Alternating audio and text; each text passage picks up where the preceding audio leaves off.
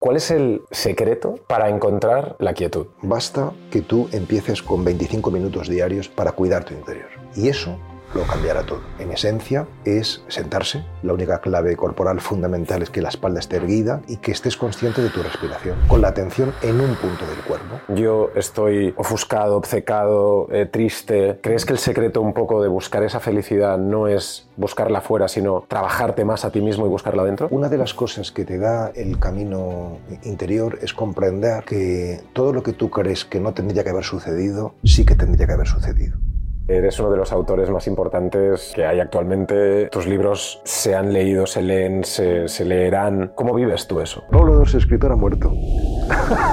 Cuando tú ves las noticias, cuando ves lo que está sucediendo en el mundo. Lo veo poco, porque una cosa que uno aprende es a no ensuciar la mente. Si tú metes basura, pues piensas en clave de basura. Igual que si te dice, mira, en esta sopa hemos puesto un poquito de veneno. Es muy poco, ¿eh? o sea, que te puedes tomar, pero tú dices, no, no, no. En los telediarios pasa igual, o sea, y no es un poquito, es bastante. Pero y realidades crudas como guerra, Ucrania, Rusia. Lo mejor que puedes hacer por la guerra en Ucrania o en Palestina es... Don Pablo Dors. Encantado de estar contigo. Encantado de estar aquí en tu casa, eh, con una luz tenue la mía y tú iluminado como no puede ser de otra forma. Bueno, muchas gracias. ¿eh? Encantado de estar contigo y ojalá que efectivamente sea una conversación luminosa. ¿no? Yo te tengo que decir que personalmente uno de los libros que más me han marcado, impactado, eh, cambiado en mi vida es Biografía del Silencio. Eh, un libro que leí cuando tenía 35 años más o menos y que, y que a partir de entonces lo tengo en el móvil, en casa y lo voy revisitando. Pues tengo que decir que, que yo cuando releo eh, este texto, que alguna vez, pues, en fin, eh, cae en mis manos y lo abro y yo mismo me quedo sorprendido de que hace 14 años, que fue cuando lo escribí, se publicó hace 12, eh, pues yo pudiera decir todas esas cosas. o sea, me resulta muy sorprendente porque, porque me parecen cosas que, que, que, es ahora cuando las estoy viviendo, entonces no sé cómo pude escribirlas entonces, ¿no? Seguramente porque la escritura tiene algo de profético, es decir, que más que contar lo que uno vive, eh, cuenta, cuentas lo que vas a vivir, ¿no? Eso me, pasa, me ha pasado también con otros libros, ¿no? Y, y bueno, yo creo que, que, el éxito de este libro es que, que, ha sido muy oportuno, yo creo, o sea, que ha caído en un momento donde se han conjurado los astros, por así decirlo, y, y yo creo que, que se ha era un momento del despertar de mucha gente a lo que verdaderamente cuenta en la vida, ¿no? Y, y yo creo que esa es la clave, ¿no? Aparte de, de, de, yo creo también su simplicidad y su honestidad, ¿no? Es un libro muy, muy... A mí me parece que, que lo que uno debe hacer cuando escribe es contar, es contar la verdad, sencillamente, ¿no? Y, y no es tan fácil contar la verdad, ¿no? porque estamos ahí emponzañados con muchas cosas que nos, que nos engañan, ¿no? que, nos, que nos hacen tomar vericuetos equivocados. ¿no? Pero es un libro muy, muy límpido, yo creo que esa es la clave. Uh -huh. Pablo, hablaremos de muchas cosas en esta charla porque tengo muchas preguntas y para mí es, es un verdadero placer, un honor estar aquí contigo. Pero, ¿cuál es el secreto para encontrar la quietud? ¿Qué tenemos que hacer para acallar esas voces internas? Bueno, eh, la cosa funciona aunque no se acallen del todo. ¿eh? Esto es lo, primero, lo primero a lo mejor es, es desmitificar el silencio y desmitificar la quietud. O sea, está bien estar en el camino, no ponerse en el camino de, de, de, del paradigma de la interioridad. Uh -huh. ¿no? Es decir, en lugar de poner el foco permanentemente hacia afuera, como solemos hacer, pues, pues ese foco volverlo hacia adentro. ¿no? Y, y, la meditación, es decir, la práctica de, del silenciamiento mental y de la quietud corporal, la quietud es el silencio del cuerpo, pues eso sin duda nos ayuda muchísimo. ¿no? Pero no se trata de hacerlo perfecto. O sea, no, no se trata de la perfección formal, a ver si lo consigo o no lo consigo. No. No se trata de la perfección formal, sino de la pureza de corazón que es muy distinto. ¿no? O sea, es, es, es, como el arte. O sea, tú puedes tener mucha técnica y, y por tanto hacer un, un, texto, por ejemplo, si eres escritor, impecable desde el punto de vista gramatical, sintáctico, como tú quieras, ¿no? pero realmente no transmitir vida. ¿no? Y con la meditación o con la experiencia interior pasa igual. O sea, no, no, no, no es una cuestión puramente técnica, aunque desde luego comporta técnica, sino, sino esencialmente del corazón, de, la capacidad de entregar. ¿no? Es decir, que yo creo que recibes en la medida exacta de tu deseo o de tu anhelo. ¿no? Es así, si tú pones realmente el foco en eso,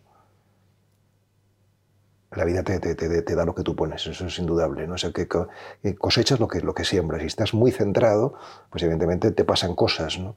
Pero lo que pasa no, no es tanto en la meditación misma, que también pueden pasar cosas, ¿no? pero sino en, la, vida cotidiana. Es cuando uno pues, este, se ve pues, más situado, se ve fundamentalmente mm, mm, más, con más paz y con más alegría, con más capacidad de, generosidad, todo eso.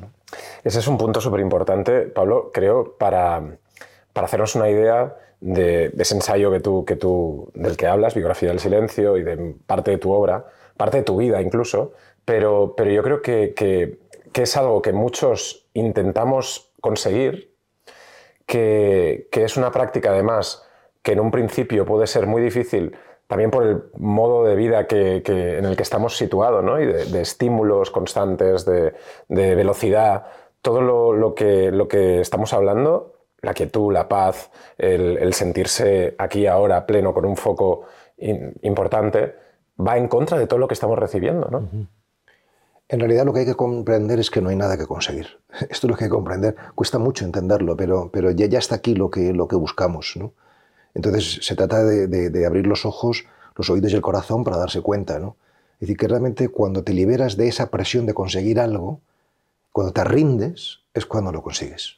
¿no? Es decir, pero claro, hay que rendirse. ¿no? entonces hay que a veces golpearse muchas veces la cabeza contra la pared para darse cuenta de que realmente no tiene sentido seguir golpeándose la cabeza contra la pared. ¿no? Eso por una parte. Y luego por la otra, en realidad no es difícil. O sea, la dificultad es solo una idea. Solamente es una idea. O sea, si cambias la idea, cambia la realidad. Es decir, que... que, que Qué maravilla. Es así. Es así, es decir, que, hemos hecho un mito de la dificultad, pero la realidad es, la realidad es sencilla. Qué maravilla. Eh, em, tal como lo dices, es, fantástico. Y, creo que, es iluminador para, muchas personas, ¿no? para muchos de nosotros. Pero, pero sí, que, sí que es verdad que, dentro de esa, de esa sencillez hay lo hablabas antes un poco, ¿no? Ciertos pasos o ciertas técnicas que te pueden llevar a, esa, a ese punto, ¿no? O a empezar ese camino. Yo, creo que en el hinduismo se habla del, gurú, ¿no? Es decir, de, en definitiva, de, que la transmisión te viene por alguien, ¿no?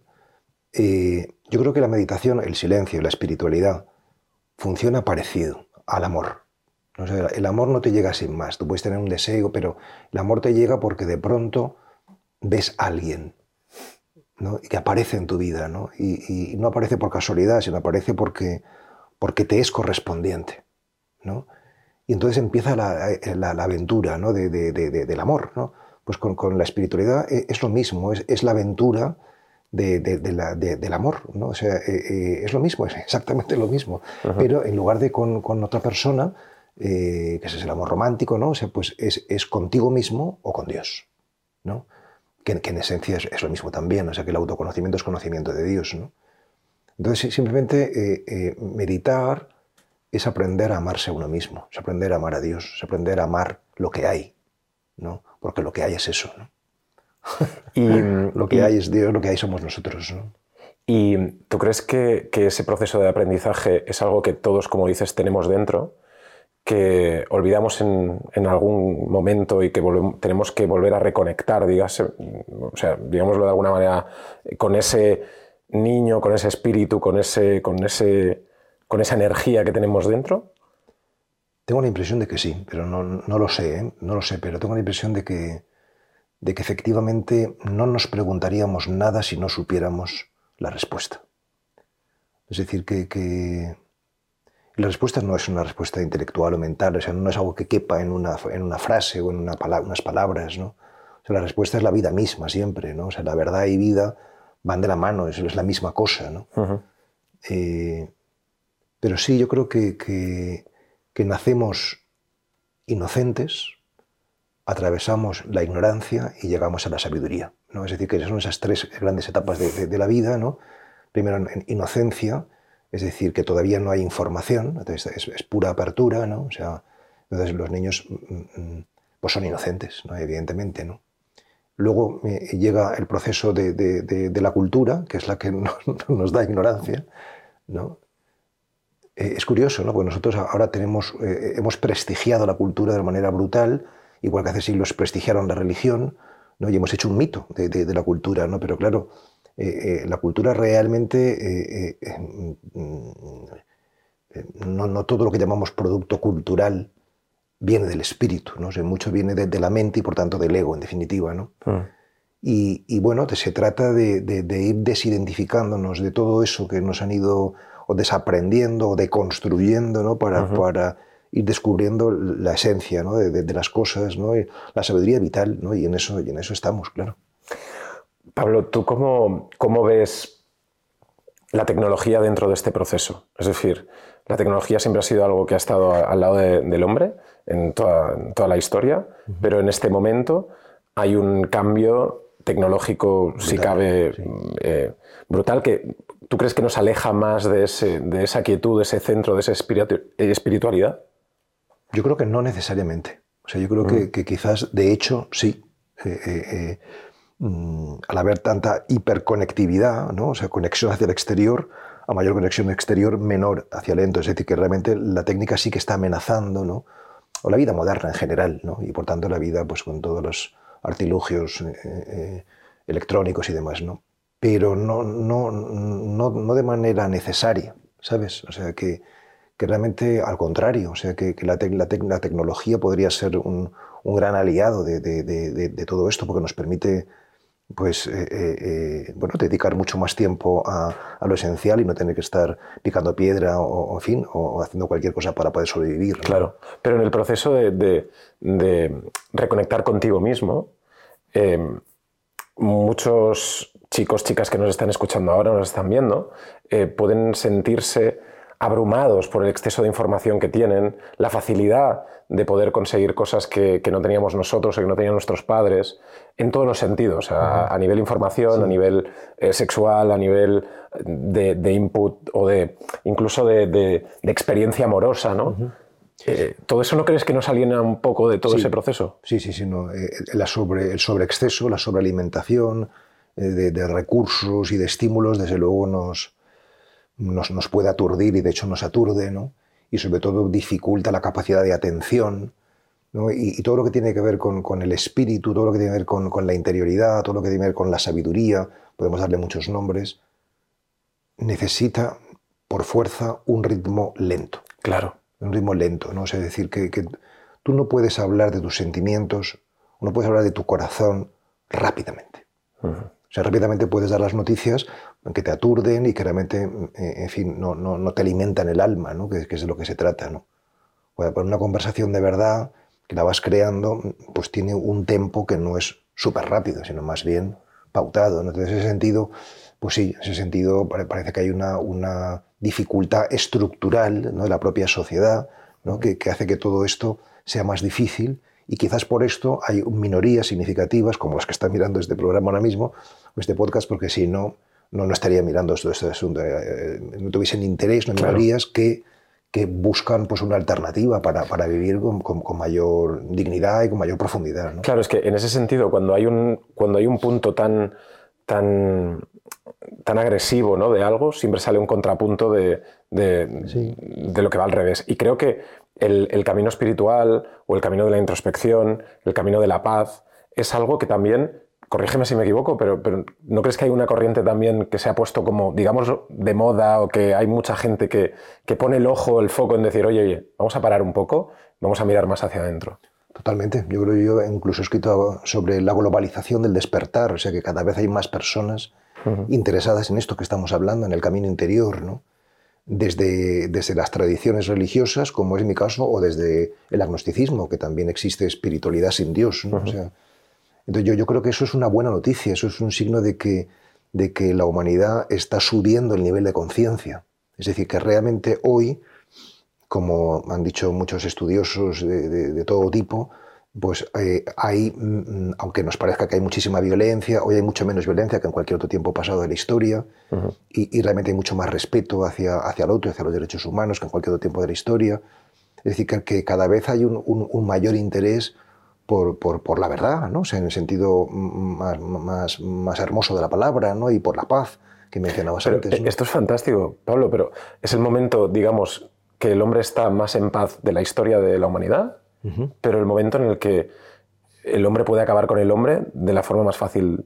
Sí, al mismo tiempo. Sí, es así. O sea, es un paradigma que dices, podemos acabar con todo cuando queramos. Pero bueno, eh, eh, seguramente no va a ser así. Gracias a Dios. Eh, en fin, o será lo que Dios quiera, ¿no? O sea, porque yo creo que, mm, una de las cosas que te da el camino interior es comprender que todo lo que tú crees que no tendría que haber sucedido, sí que tendría que haber sucedido. ¿no? Es decir, te, enseña la aceptación de la realidad, porque la realidad es perfecta, como es. ¿no? Eh, perfecta en su nivel de conciencia cada uno, cada, cada situación. ¿no? Es decir, no perfecta en absoluto, sino para lo que hay. ¿no? Eh, es decir, que el camino espiritual de lo que te saca es del juicio, de decir que las cosas son buenas o malas Pongo un ejemplo, ¿no? Eh, eh, se ha muerto una persona. Pues qué pena. Bueno, la pena la pones tú. En realidad, que se muera una persona no tiene por qué ser una pena. A lo mejor realmente, mm, en fin, deseaba morirse o, los que estaban alrededor de él deseaban que se muriera porque no podían más. Es decir, que, realmente eh, la realidad es neutra. Somos nosotros los que ponemos los sentimientos. Es como la dificultad que decías antes. Sí, sí, sí. Entonces, por eso se trata de cambiar la mente, cambiar la manera de pensar. ¿no? Y eso es lo que, o sea, salir del juicio es lo que te hace mm, mm, comprender que todo, o sea, este, este, momento, por ejemplo, es totalmente perfecto. es decir, que no se le podría añadir ni quitar nada. ¿no? O sea, por supuesto que podemos tener gustos, ¿no? que me gustaría más que hubiese, pues aquí en vez de, claro, en vez de pues, pues, un vaso de agua, un vaso de un whisky doble. Pues muy bien, pero, pero, pero seguramente el agua es perfecta en este momento y el whisky doble vendrá después. Es verdad, es verdad, Pablo. Oye, tú tienes una eh, dilatadísima carrera eh, eres uno de los autores más importantes eh, que hay actualmente. tus libros se han leído, se leen, se, leerán. ¿Cómo, cómo, cómo vives tú eso, eh, personalmente? Pues sencillamente no me lo creo. no le doy ninguna credibilidad. No, en otro tiempo sí que me, turbó, ¿no? pero, pero, o sea, porque, pero ahora mismo ya no me turba. Porque porque yo creo que la única, o sea, solamente te puede turbar si, si sientes que es un logro personal. Pero si ya prescindes de, de, eso, porque te das cuenta de que no es un logro, sino que es un regalo, que es muy diferente, ¿no? O sea, entonces, de los logros te puedes enorgullecer o preocupar si no es tanto logro como tú crees que tendría que ser, mientras que de los regalos solo cabe agradecer. Hmm. Entonces, digamos que, que o sea, yo, yo sé que si mis libros se siguen vendiendo y tal, o sea, que es algo pues, mm, en fin, que, tenía que ser así, ¿no? O sea, y, será así hasta que deje de tener que ser así, ¿no? Y por tanto, en el fondo tiene que ver conmigo bastante poco. Pero, pero Pablo, eh, vamos directamente al, Pablo Dors, escritor. Eh, que también tengo muchas preguntas para, para, ti en ese sentido, ¿no? Pablo Dors, escritor, ha muerto. No, hombre, no, digas. Sí, ha muerto, ha muerto. Es decir, que eh, en realidad todo lo que yo he sido en el pasado eh, eh, ha, muerto, solamente existe este momento. O sea, yo soy esta conversación contigo. Qué bueno, qué bueno. todo lo demás vale, pues entonces no, existe. No existe nada, pero dime... Bueno, existe, está ahí, registrado, existe siempre, pero, pero no, no, no, te quiero decir, por ser más concretos, ¿no? O sea,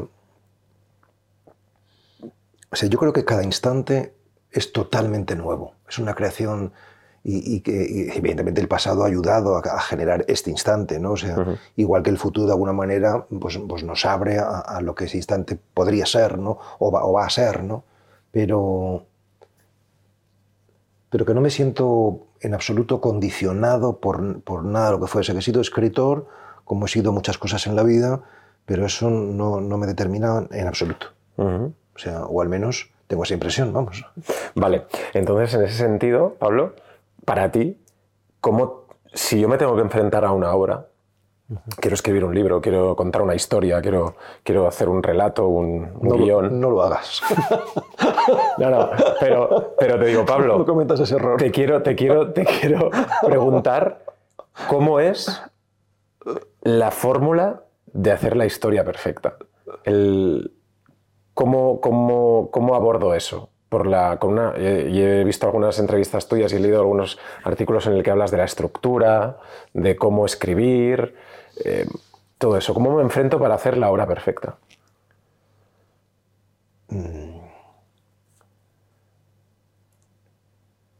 En realidad, mm, lo esencial es que tú hagas la obra que tienes que hacer en cada momento. Y si la haces, eso será perfecto. ¿no? Es decir, que, que, no es lo mismo yo que lo que yo sentía que tenía que escribir a los 40 años que a los 50, claro. que a los 60 que tengo ahora mismo. ¿no? Es decir, que o sea, yo, yo creo que la, la, verdadera clave de todo, sea que te toque escribir o sea que te toque hacer una tortilla de patatas, es saber quién eres. Es decir, hacerlo desde, desde, desde, la, desde tu identidad más profunda. O sea, si lo haces desde tu centro, será perfecto.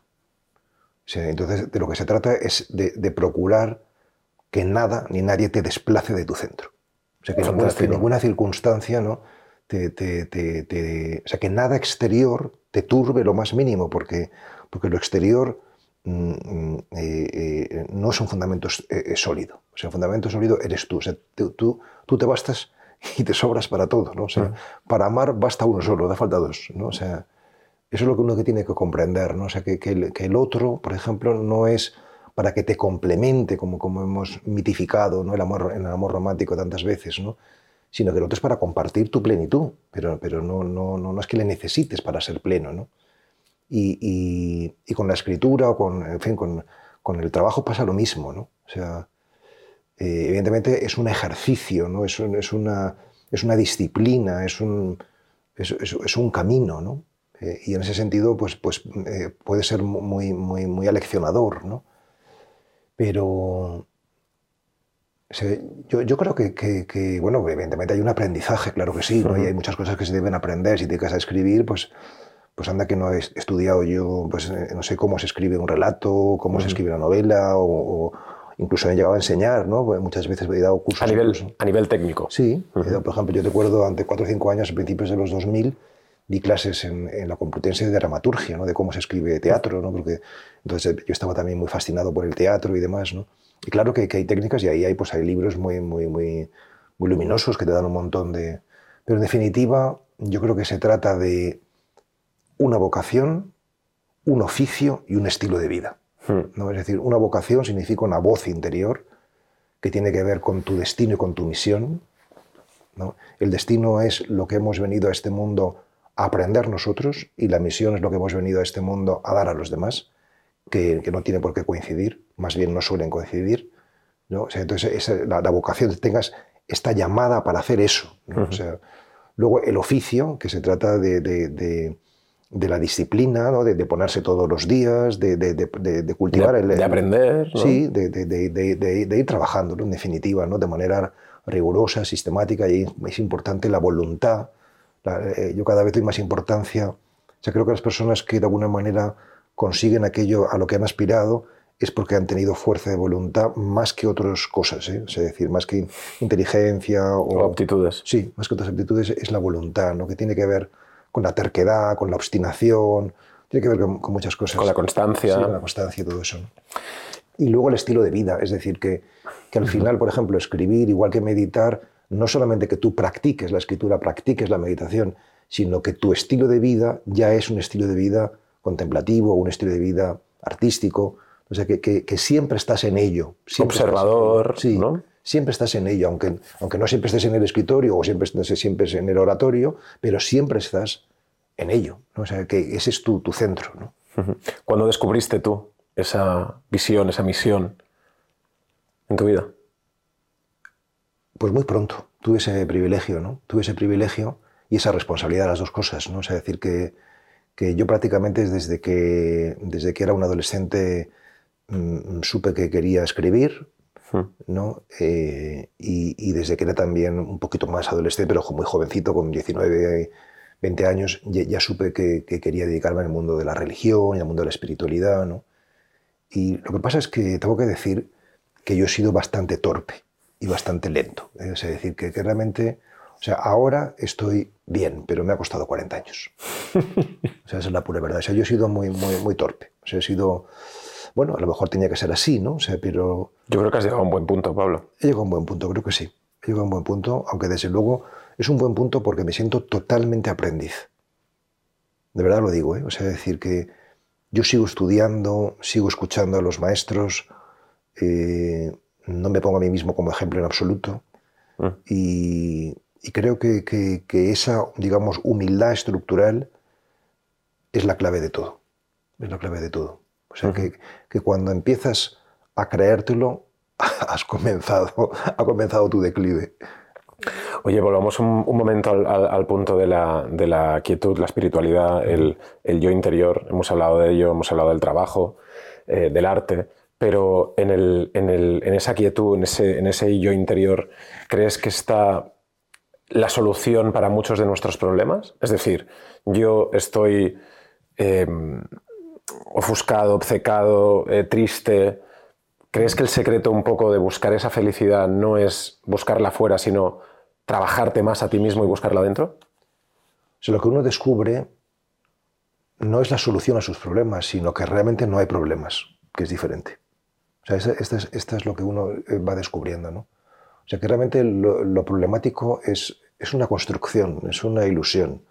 O sea, decir, pongo un ejemplo. O sea, decir, tú sueñas que te persigue un oso y luego te despiertas. O sea, decir, mm, es, eh, es, igualmente peligroso que te persiga en un sueño un oso que mil osos, porque en realidad no hay ningún peligro, no, no te van a comer, porque es un sueño. ¿no? O sea, decir, pues eso es lo que te das alguna cuenta, ¿no? O sea, que realmente no hay ningún problema. O sea, tú crees que hay un problema y pues me persigue un oso, pero realmente no lo hay. O sea, eh, entonces sí, yo creo que, la respuesta, mm, en fin, al dilema humano está dentro de nosotros, está en, bueno, es lo que llevan diciendo las tradiciones religiosas eh, milenios, ¿no? O sea, que realmente la paz, la felicidad, lo la encontramos pues en Dios, ¿no? En nuestro interior, ¿no? ¿Y ese camino es para todo el mundo o, dicho de otra manera, cuál es el primer paso hacia eso? ¿Sentarme, cerrar los ojos y no pensar en nada? Para alguien que está aquí, tiene 18 años y dice, wow. Yo creo que para los que están viendo este programa, este, este propuesta sí que es, porque si no, no estarían viendo este programa. O sea, decir que, que, si les llega esta información es que es el momento para ellos de que les llegue, o por lo menos de que les empiece a llegar, porque si no, no les llegaría. Total. Es decir, que, las cosas no pasan por casualidad, sino pasan para algo, ¿no? Entonces, a lo mejor una persona que no sabe leer, escribir o que vive en una situación de miseria o de hambre, pues a lo mejor no es, no, no, no es para él este camino interior en este momento de, de, de, su vida que está así, ¿no? Eh, eh, entonces, e, es universal, pero a cada uno en el momento en que, en que le llega, ¿no? en que le puede llegar. ¿no? Y, y, el, y ese, ese, pequeño camino, porque en el libro tú describes tus vivencias. Es un ensayo donde, donde, donde tú relatas tu proceso. ¿no? Sí. Em, para la gente que no haya tenido la oportunidad de leerlo, por favor os, animo a que lo leáis. Em, ¿Cuál fue ese proceso? ¿O cómo fue ese proceso que, que relatas en el libro? Pues, eh, por decirlo en... Porque es muy, muy descriptivo y es, o sea, es, fantástico.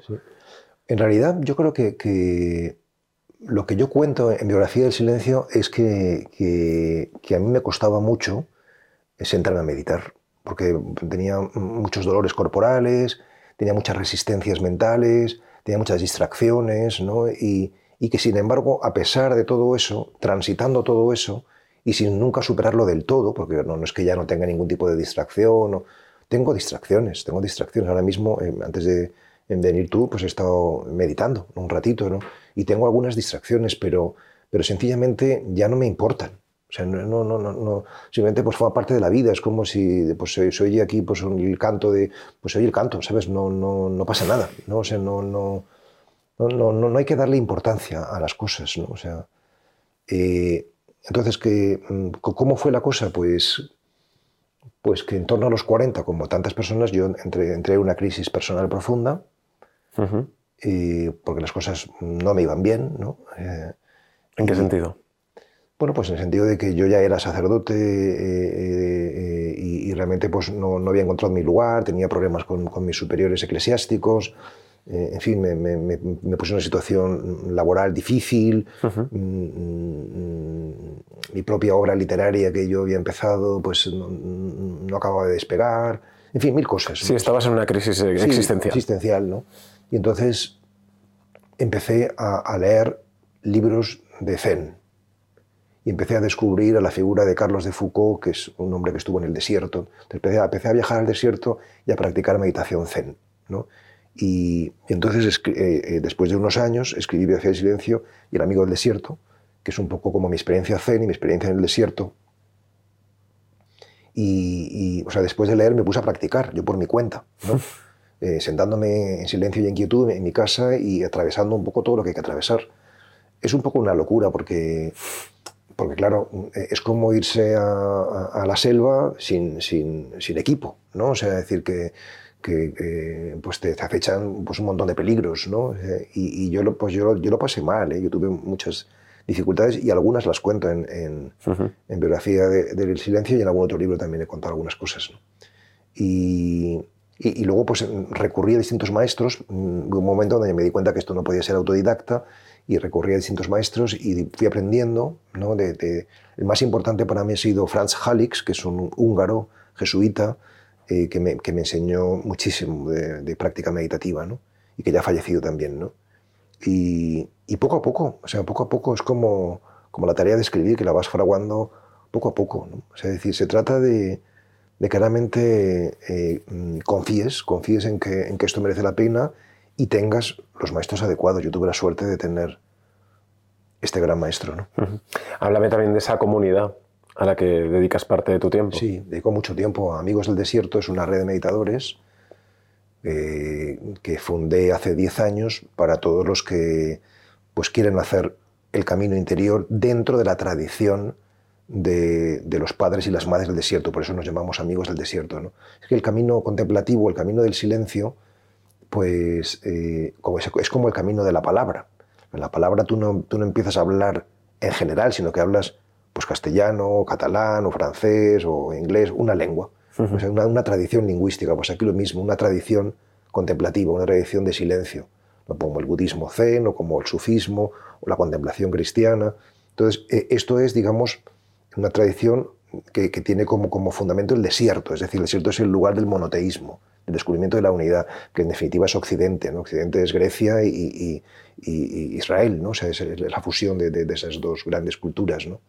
Entonces, desde esta tradición, que por cierto, con la medida que uno lo va transitando, va descubriendo las diferencias, pero también las profundas afinidades con otras tradiciones de silencio, ¿no? otras tradiciones de conocimiento silencioso, ¿no? o de autoconocimiento, podríamos decir, ¿no? Manera más, amplia. ¿no?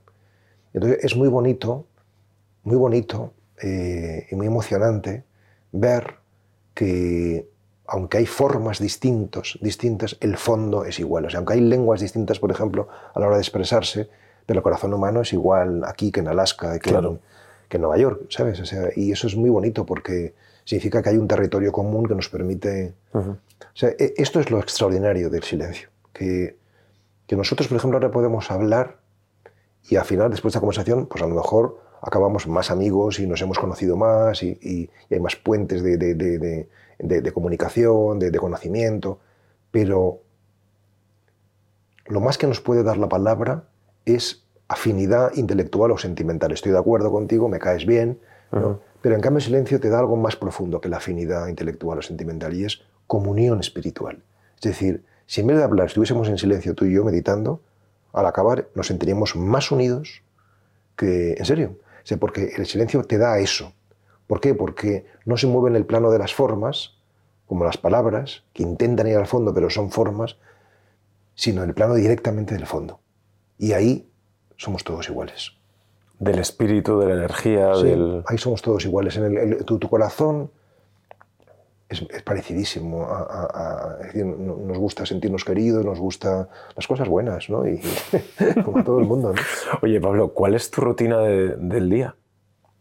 en realidad mm, mm, cada día es muy diferente porque, porque yo llevo el monasterio dentro. ¿no? porque es que yo te veo como un sabio, como un, como un asceta. Pero eso es la película que tú te haces. Sí, sí, pero a lo mejor muchísima gente también te puede... Sí, pero no, no, yo soy un tío bastante normal, creo. O sea, bueno, no lo sé, no sé, igual, igual no, pero, pero... En fin, bueno, yo viajo mucho porque tengo un espíritu bastante nómada, ¿no? Sobre todo desde que predico la quietud no paro de moverme. Pero bueno, la quietud la puedes hacer donde sea, ¿no? Sí, sí, puedes llegar a ese trance o a ese estado. Sí. Eso también es fantástico, porque sepas, sabes que estés donde estés, puedes volver a estar. Sí, sí, claro, claro. O sea, y, tú ya lo has entrenado tanto, entiendo, que para ti es fácil entrar en ese, en ese punto o no. No lo sé. Bueno, eh, hay días que, son, que es más automático, días que es menos, pero no tiene importancia. Es como, es como preguntar, pero tú cuando estás con tu pareja, ¿entras rápido en comunión con ella? Bueno, yo, yo, vivo con mi pareja, ¿no? Y hago lo que puedo, ¿no? Claro, claro, claro. Pues esto es igual, ¿no? Esto es igual, o sea, yo vivo en esto y, hago lo que puedo, ¿no? Y a veces, pues es maravilloso y a veces, pues es normal, ¿no? O sea, decir que, en realidad, lo que te da, lo que te da esto es darte cuenta de que, de que el sentimiento, cómo te sientas, no tiene importancia. O sea, lo que cuenta son los hechos. O sea, lo importante es que tú y yo nos estamos dedicando un tiempo. Hmm. O sea, que tú no sientas mejor o peor, bueno, pues esto dependerá de muchos factores, pero lo esencial es que aquí hay un acto de amor por tu parte que me dedicas tiempo y de amor por la mía que te dedico tiempo. Total. Y entonces, eso es lo que cuenta. Sí, de la gente que nos está viendo. De... Eso es lo que cuenta. Por eso es que no, o sea, porque el sentimiento es siempre bueno o malo, ¿no? Me gusta o no me gusta, ¿no? Entonces ahí siempre entra la dualidad, siempre entra la separación, siempre entra el conflicto, en definitiva, ¿no? Y, entonces se trata de incluir nuestros sentimientos, pero trascenderlos. O sea, saber que hay algo mucho más esencial que lo que sentimos. ¿no? ¿Y qué es? Lo que es. lo que es. O sea, las cosas no son buenas o malas, son. O sea, no, no, no, el bueno o malo lo pones tú, pero ya lo estás con eso tiñendo, lo, estás pervirtiendo, lo, lo estás mm, mm, transformando en lo que no es. Es decir, que se trata de amar lo que es. Y ya está. Esto es un, buen título de, este podcast. Joder, Pablo, es que es, que es increíble el, todo lo que, lo que puedes transmitir también con tu, con tu experiencia. Y mm, permite que te, pregunte, cuando tú ves las noticias, cuando ves lo que está sucediendo en el mundo, ¿no? y cuando evidentemente pues, ves desgracias No lo veo. no lo veo, lo veo poco. Lo veo poco, ¿no? Porque, porque una cosa que uno aprende es a no ensuciar la mente.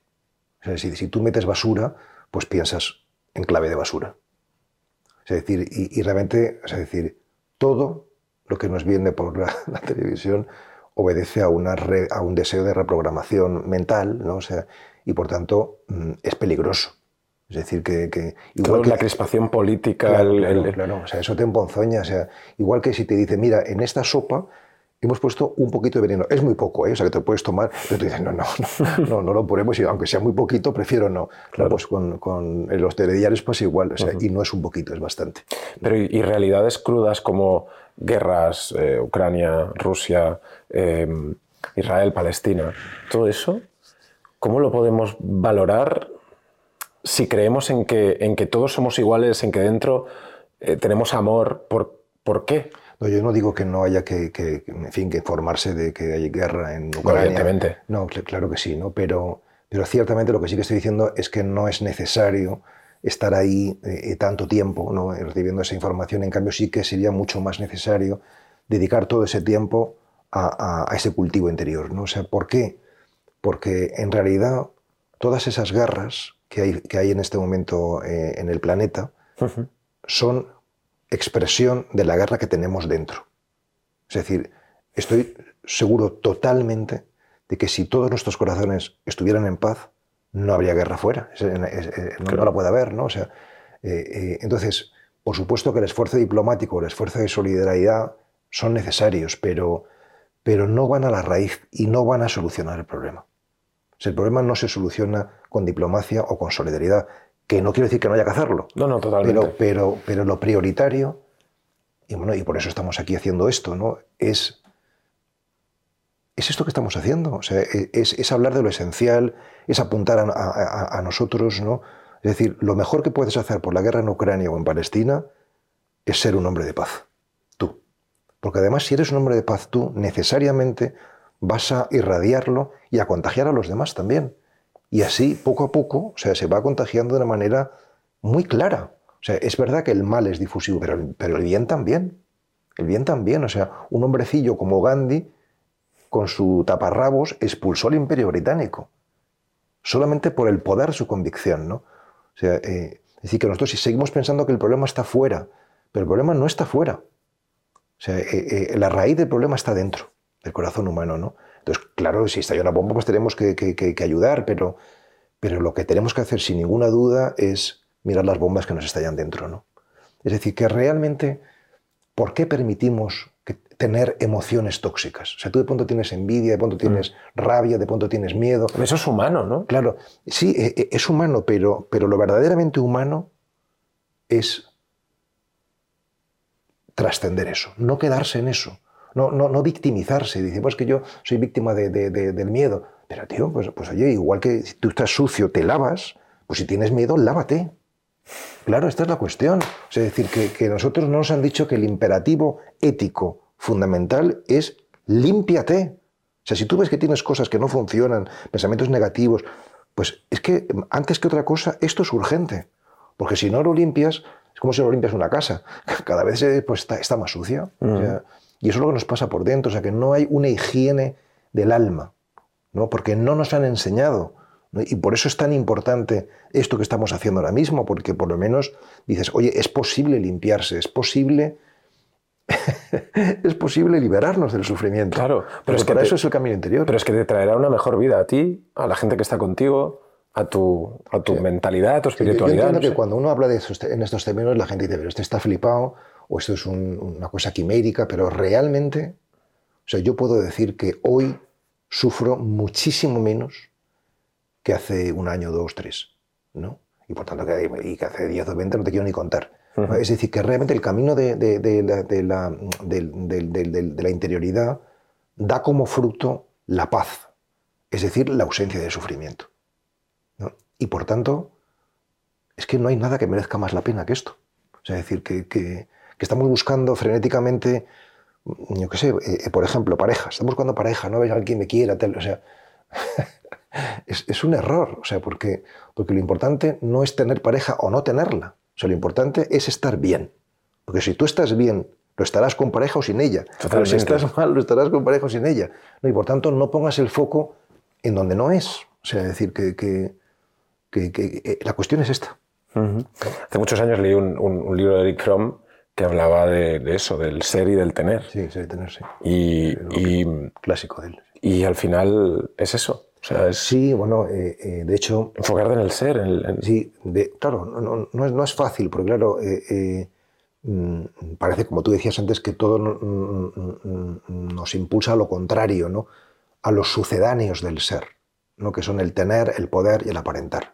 Pero es que eso es, la, la, vida de hoy de un chaval de 18 años en TikTok. Bueno, yo creo ¿Tú, que... Tú, ¿Tú has visto todo eso? Sí. Bueno, o sea, no estás de, Sí, sí, no, no, estoy completamente... No tienes un perfil en TikTok, entiendo, pero, pero, pero lo has visto. Sí, sí, he visto, sí. ¿No? Pues sí, creo que la inmensa mayoría de los jóvenes están ahí, ¿no? pero los jóvenes que están viendo esto, aunque estén allí, también están aquí. Claro. O sea, y, y, a lo mejor mm, están recibiendo un mensaje de que también esto... O sea, en realidad, no es que TikTok sea malo, ¿no? en realidad nada es malo, ¿no? sino, sino que simplemente mm, mm, para, para, no asustar, porque si no todo esto mejor puede asustar más que, otra cosa, ¿no? Yo, yo, suelo decir... no vayáis, chicos. Basta, basta que tú empieces con 25 minutos diarios para cuidar tu interior. Y eso lo cambiará todo. Es como si tú, si tú encuentras a la persona de tu vida ¿no? O sea, decir, no hace falta que estés 24 horas con ella. O sea, basta que le dediques todos los días media horita de calidad, de presencia, para que tu vida empiece a cambiar. O sea, empieces a descubrir pues, qué es el amor. ¿Y cómo se hace eso? ¿Sentándome? Bueno, eh, eh, eh, yo tengo retiros de iniciación donde enseñamos justamente a, hacer esto, ¿no? Pero vamos, en esencia es mm, sentarse, mm, quedarse quieto, la única clave corporal fundamental es que la espalda esté erguida, que no estés ahí combado o, ni acostado. Sí, ni acostado, ¿no? O sea, porque acá acostado pues va, tiene uno el sueño, ¿no? Mientras que se trata de una relajada vigilancia, ¿no? Y que, y que estés consciente de tu respiración, que sigas el ritmo natural de tu respiración, ¿no? Con la atención en un punto del cuerpo. Puede ser, por ejemplo, esto, ¿no? Que Yogananda Paramahansa decía que era el centro crístico, ¿no? O sea, o puede ser el corazón. Amigos de Sito trabajamos el corazón, ¿no? Pues con la atención en el corazón, y, simplemente es un punto del cuerpo y seguir el ritmo natural de tu respiración. ¿no? Y si te vienen eh, distracciones, pues tú vuelves a, la respiración. Y si me viene, tengo que ir a buscar a mi hija al colegio, tengo que... Lo dejas y tú, yo, yo empezaría con un, a lo mejor con 10 minutos para que no sea, pero no menos, porque si no es demasiado poco, ¿no? Y luego ya pues ir subiendo hasta 25, y 25 quedarse, ¿no? Hasta que ya eso lo tienes muy asentado, ¿no? Eh, ¿Diarios? sí, diarios, tiene que ser diarios. Esto es como como la miopatía, que todos los días un, poquito. Como el gimnasio. Sí, sí. Y, esto, esta práctica, ¿por qué esta práctica es tan, tan brutalmente transformadora? Porque lo que, lo que hacemos en esa práctica es quitarnos de en medio. ¿no? Es decir, que, que, el mundo sigue y tú no haces nada. O sea, es, es, el poder de la inacción, ¿no? de la inacción exterior porque entonces hay posibilidad de acción interior. Luego vienen muchas más cosas. En cuanto hagas esto de manera regular, pues te darás cuenta que necesitas a alguien que te enseñe un poco más. Pero en principio yo empezaría solo, ¿no? y luego ya pues encuentra una escuela, un camino, una propuesta que te satisfaga, que te, sea afín, ¿no? O sea, y es que eh, eh, o sea, yo, yo, creo que existen tres caminos, ¿no? que uno es este, que es la, vía contemplativa, la vía de la meditación, otro es la vía cognitiva, que es la vía de, la palabra, por supuesto que son complementarios, no, no, son excluyentes, y otros es la vía del cuerpo, de la percepción corporal. Eh, yo creo que, los tres, palabra, silencio y cuerpo, son caminos que, vividos con atención, que es lo mismo que decir amor, nos van conduciendo a nuestro centro. En ese sentido, puede ser que el hecho de escribir eh, un diario, una, vivencia, ¿no? algo, plasmarlo en, que lo tienes en tu mente pero tienes que, escribirlo, te pueda, te pueda acercar a eso, porque yo últimamente, por ejemplo, estoy escribiendo más y, como que... Escribir ayuda mucho porque escribir, la mm. escritura, que es una práctica espiritual mía que yo hago todos los días, la escritura es la concreción del pensamiento. Hmm. ¿No? y la escritura tiene una cosa muy buena y es que es confrontarse diariamente con la propia estupidez. Totalmente. Claro, porque tú escribes te das cuenta de que, de que es una tontería lo que has escrito, ¿no? El 90% de las veces, sí, sí, claro. por no decir 99, ¿no? Y entonces, claro, o sea, ¿quién es el escritor? El que soporta su propia estupidez, ¿no? Es decir, permanentemente. Entonces, después de haber perdido mucho tiempo escribiendo tonterías, de pronto nace algo hermoso. Pero claro, nace algo hermoso en un campo de, de, estiércol. pero, pero claro, porque, porque has estado en ese campo de estiércol, ¿no? Y con la meditación pasa igual. O sea, que a lo mejor has estado comiendo mierda, perdón la expresión, mucho tiempo, o sea, muy distraído, con mucho ruido, con mucha sombra, con mucha dificultad, pero de pronto hay un momento de conexión, ¿no? De, de, simplicidad, de, elevación. No, es que veas chiribitas, ¿eh? necesariamente. Hay gente que ve chiribitas, pero, pero simplemente de, pues de paz o de, o de, o de alegría, de, saber que está bien lo que hay, ¿no? Y eso ya te merece mucho la pena. Yo he tenido ahora mismo una meditación así, o sea que realmente no ha sido particularmente recogida, tampoco ha sido muy dispersa, ha sido como normal, ¿no? Pero más bien al final he tenido un momento de, pues de, no sé, de, de alegría, de alegría. Pablo, ¿cuántos libros pueden haber aquí en tu casa? Pues ahora, ahora te digo yo los que hay, que son muy pocos, 800, porque, porque acabo de regalar, hacer una donación de 2.000 y, y, luego, y luego en la pandemia, o sea, hace un par de años o tres, hice otros 2.000. O sea, yo tenía como unos 5.000 libros. ¿no? ¿Aquí? Aquí, sí, sí, en esta casa. Sí, porque a mí me regalan muchos libros y yo también compro, o sea, yo sigo... Y luego, no sé, también cuando era joven estudiaba mucha filosofía y teología y tal, y luego, y luego he sido un lector voraz de literatura, sobre todo centroeuropea, que es un poco la tradición que a mí me ha, me ha gustado más. y Con autores como... Sí, como Hermann Hesse, por ejemplo, o Kundera. Zweig, Kundera, Kafka, todos estos, Joseph Roth. Estos yo sigo teniendo muchos libros de ellos porque me, me, han interesado siempre mucho, ¿no? Ahora leo más espiritualidad, ¿no? O sea, por ejemplo, leo a Yogananda, que, que, es un sabio, ¿no? O sea, que realmente son palabras mayores, ¿no? O leo al doctor Hawkins, que también es un... que escribe desde, desde, la no dualidad, ¿no? O sea, y que, que, dice cosas muy interesantes, ¿no? Y también autores cristianos, es decir, que, que hay, no sé, mucha sabiduría detrás de, de tantos autores clásicos. ¿no? Para terminar esta charla, que yo me quedaría horas aquí hablando contigo, pero me has dicho que quieres hacerlo corto. Sí, sí. Porque es mejor sí, corto, ¿no? Sí, mejor, lo, bueno es breve dos veces breve. Oye, em, hay, para finalizar, hay una crisis de espiritualidad, hay una crisis de fe en la iglesia, las iglesias cada vez están más vacías, la gente joven no conecta con la iglesia. ¿Cómo lo ves tú eso? Bueno, hay una crisis de la religión, pero no diría yo de la espiritualidad. yo creo que como he dicho también en alguna otra ocasión, eh, el prestigio de la espiritualidad se ha construido sobre el desprestigio de la religión, ¿no? Sobre todo en Europa y sobre todo en el cristianismo, ¿no? Quizás otras tradiciones también, pero no tanto, ¿no? aunque también hay signos de florecimiento, ¿eh? por otra parte, en, algunas instituciones o en... pero, mm, bueno, yo creo que, sí, que hay un... Hay un hay un replanteamiento, ¿no? Y yo creo que eso es, que eso es bueno, ¿no? Que quizás los cristianos no podamos ser ni debamos ser la, única fuerza, fuerza hegemónica de, la espiritualidad, ¿no? y tengamos que conjugarnos con, otras propuestas que también son muy interesantes ¿no? y, muy, muy válidas. ¿no? Y, eso, pues... y enriquecedoras para el hombre, ¿no? Claro, claro. O sea, yo creo que eh, yo mismo me siento un hombre de síntesis. Es decir, que yo pertenezco a, a, tradición cristiana, igual que pertenezco, pues no sé, a este país que, ya, que, llamamos España, pero, pero, pero, pero me siento un hombre de síntesis. Es decir, que, que aunque yo, para mí, mi, máximo referente sea Jesucristo, pero yo sigo leyendo mm, mm, budismo zen, sigo leyendo, leyendo y, practicando y, encontrándome con gente de esas tradiciones, con gente del yoga, con gente que, agnóstica de la filosofía perenne. Es decir, que, que mi, corazón, mi alma es poliédrica. Mi alma es poliédrica como la de, como la de cualquier buscador espiritual, porque, porque la verdad no tiene copyright, ¿no? O sea, decir, verdad no, no es una posesión, sino más bien es ella la que nos tiene a nosotros, no nosotros a ella, ¿no?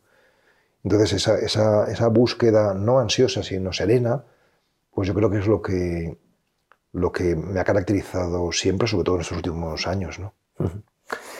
Pablo Dors, ha sido un verdadero placer estar contigo. Pues también contigo, muchas gracias por ha sido Ha sido fantástico y tienes una, una, voz muy radiofónica, te he dicho antes, y, y una forma de, de, contar las cosas maravillosa. Os invito a todos a que exploréis un poco la obra de Pablo y, y gracias por estar bueno, aquí. pues una gozada, un abrazo muy grande para ti y para todos los que nos escuchan. Hasta la próxima. Gracias.